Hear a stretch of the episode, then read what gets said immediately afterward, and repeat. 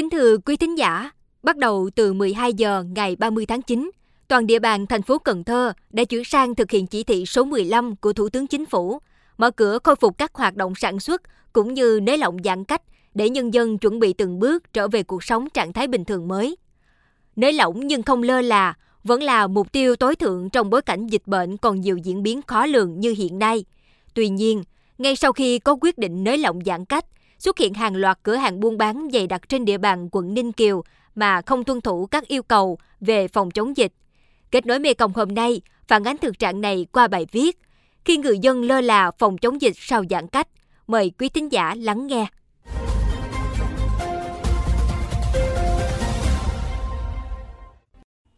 Ghi nhận sáng ngày 5 tháng 10, trên đường Đề Thám thuộc phường An Cư, quận Ninh Kiều, thành phố Cần Thơ, nhiều cửa hàng đã mở cửa buôn bán trở lại sau thời gian dài im lìm, cửa đóng, then cài. Tuy nhiên, đường mặt tiền thì nhiều hộ kinh doanh cẩn thận dăng dây giữ khoảng cách. Còn nơi khuất mắt, đường hẻm, người dân buôn bán theo cụm hoặc hàng rong dưới lòng lề đường lại lơ là như chưa từng có dịch. Kẻ bán, người mua đứng sang sát nhau, tha hồ mặc cả, thậm chí rôm rã tám chuyện sớm, chuyện nhà. Ông Trần Huy Bảo, ngụ tại đường Đề Thám, phường An Cư, quận Ninh Kiều cho biết mấy cái sạp sạp ở trong á thì ờ, ờ, không không có dân dây gì trong mấy cái hẻm á xóm á ra mua đồ à, lượt với nhau gặp phải đứng ngồi thầm gì đó. Thấy bả lại là mình nhìn nhìn bả mình né là không biết rồi. Trái ngược với hoạt động tấp nập tại một số tuyến đường thì nhiều cửa hàng trên địa bàn quận Ninh Kiều hộ dân tuân thủ rất tốt quy định phòng chống dịch Covid-19. Đơn cử như ông Lê Nguyễn Hoàng Sơn Nguyên, chủ quán cà phê En Farm, mấy tháng gồng gánh tiền mặt bằng quán của ông đối mặt với tình trạng lỗ vốn. Tuy nhiên, an toàn vẫn là trên hết. Sửa soạn lau bàn, lau ghế để mở cửa trở lại, nhưng vẫn tuân thủ bán mang đi và khuyến khích khách hàng không tụ tập đông người tại quán. Ông Lê Nguyễn Hoàng Sơn Nguyên cho biết. Buổi sáng vô thì cũng chủ trương là bán mang đi thôi. Xuống chỉ thị 15, thật tình rất là vui thì chạy lung tung để dọn dẹp. Mong muốn à, công tác chống dịch à, nghiêm tí xíu, mong cuộc sống trở lại bình thường nhiều lúc sợ là khi mà bắt đầu sung quá bắt đầu đi ra tú tú tú ra ngoài cái là nguy hiểm ý thức phòng dịch như cũ không nên thay đổi Đại tá Trần Văn Sáu, trưởng công an quận Ninh Kiều, thành phố Cần Thơ cho biết, khi toàn thành phố trở về thực hiện chỉ thị số 15, thì quy định các cửa hàng chỉ được buôn bán mang về, không tụ tập quá 10 người tại chỗ. Tuy nhiên, một số hộ kinh doanh lại hiểu nhầm nên sửa soạn mặt bằng tái khởi động đón khách.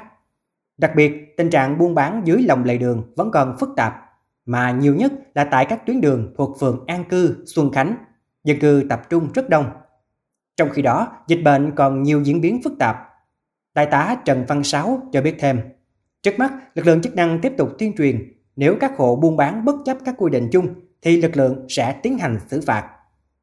Để tuyên truyền sao cho đảm bảo được cho người dân hiểu nắm vững đó thì công an quận có kết hợp với ủy ban phường An Cư có nghĩa là tuyên truyền à, trên loa đài phường rồi tuyên truyền trên các cái uh, tờ tin kể cả à, trưởng khu vực rồi tổ tự quản với người dân tốt á, là tuyên truyền cá biệt đến từng hộ gia đình hoặc là tuyên truyền các cái hộ tiểu thương bán bên ngoài. Để làm sao buôn bán đúng theo quy định là giãn cách xã hội mua bán mua bán mang về tập trung không quá đông người.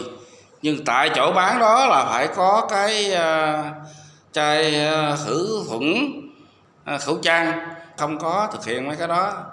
Cũng hướng dẫn người ta. Còn nếu như người ta không chấp hành là cũng báo ngay cho cơ sở y tế và các công an phường để can thiệp.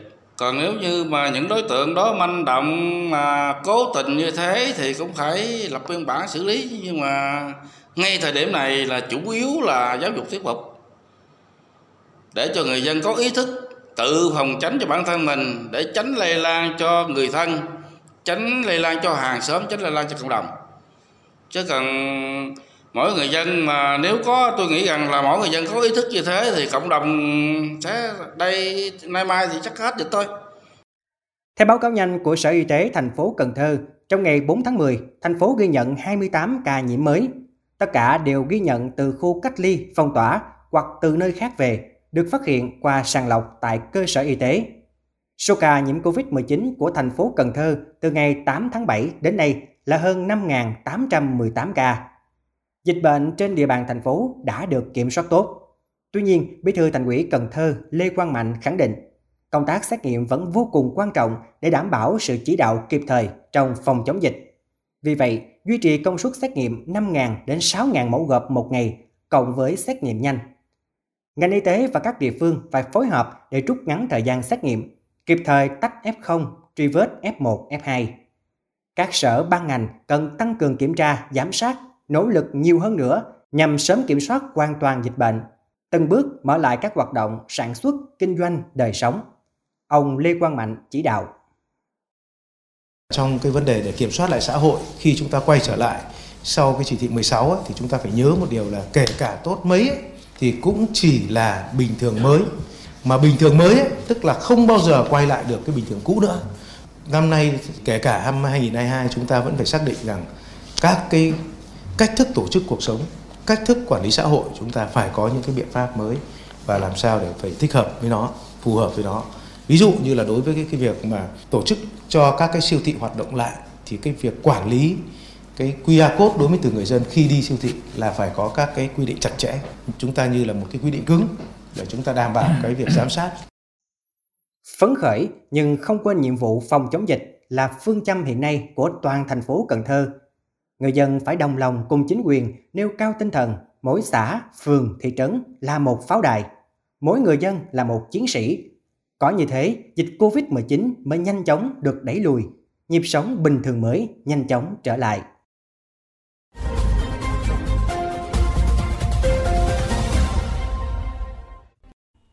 Đến đây, thời lượng dành cho chuyên mục Kết nối Mê Công xin được phép khép lại.